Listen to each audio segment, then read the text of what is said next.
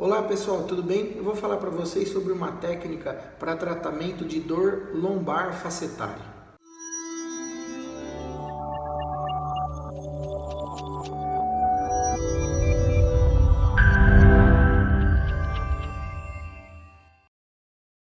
Quero falar para vocês a respeito do bloqueio facetário, ou da denervação facetária, ou da risotomia facetária.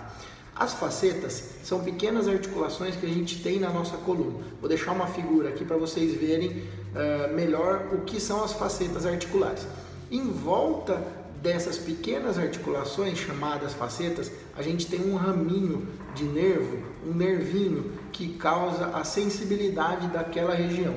Esse nervinho ele serve inclusive para a gente ter sensibilidade dolorosa quando a gente tem uma dor de origem facetária. Por exemplo, por um desgaste, uma artrose daquela articulação ou mesmo uma inflamação daquelas facetas, é esse raminho é, neurológico que manda o sinal para o nosso cérebro de que alguma coisa está errada ali, um sinal traduzido é, como dor. Então, existe um procedimento em que a gente é, faz uma ablação desse nervinho, a gente faz um bloqueio desse nervo sensitivo.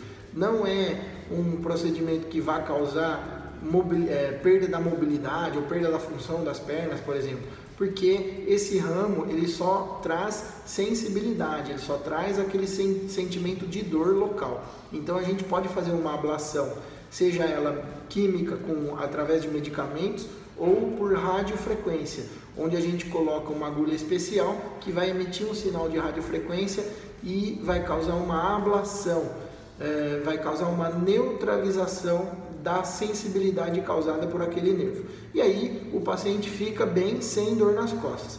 Pode ser que esse nervo volte a se regenerar, mas pode ser que você fique bem sem dor pro resto da vida. Em geral, os estudos dizem que esse tempo de regeneração aí pode durar mais ou menos dois anos. Na minha prática pessoal, eu tenho tido muito bons resultados com a aplicação desse tipo de técnica. Então, se você sofre com esse tipo de dor lombar crônica, aí converse com seu médico especialista a respeito dessa alternativa de tratamento, que é o bloqueio facetário. Obrigado, pessoal. Até a próxima.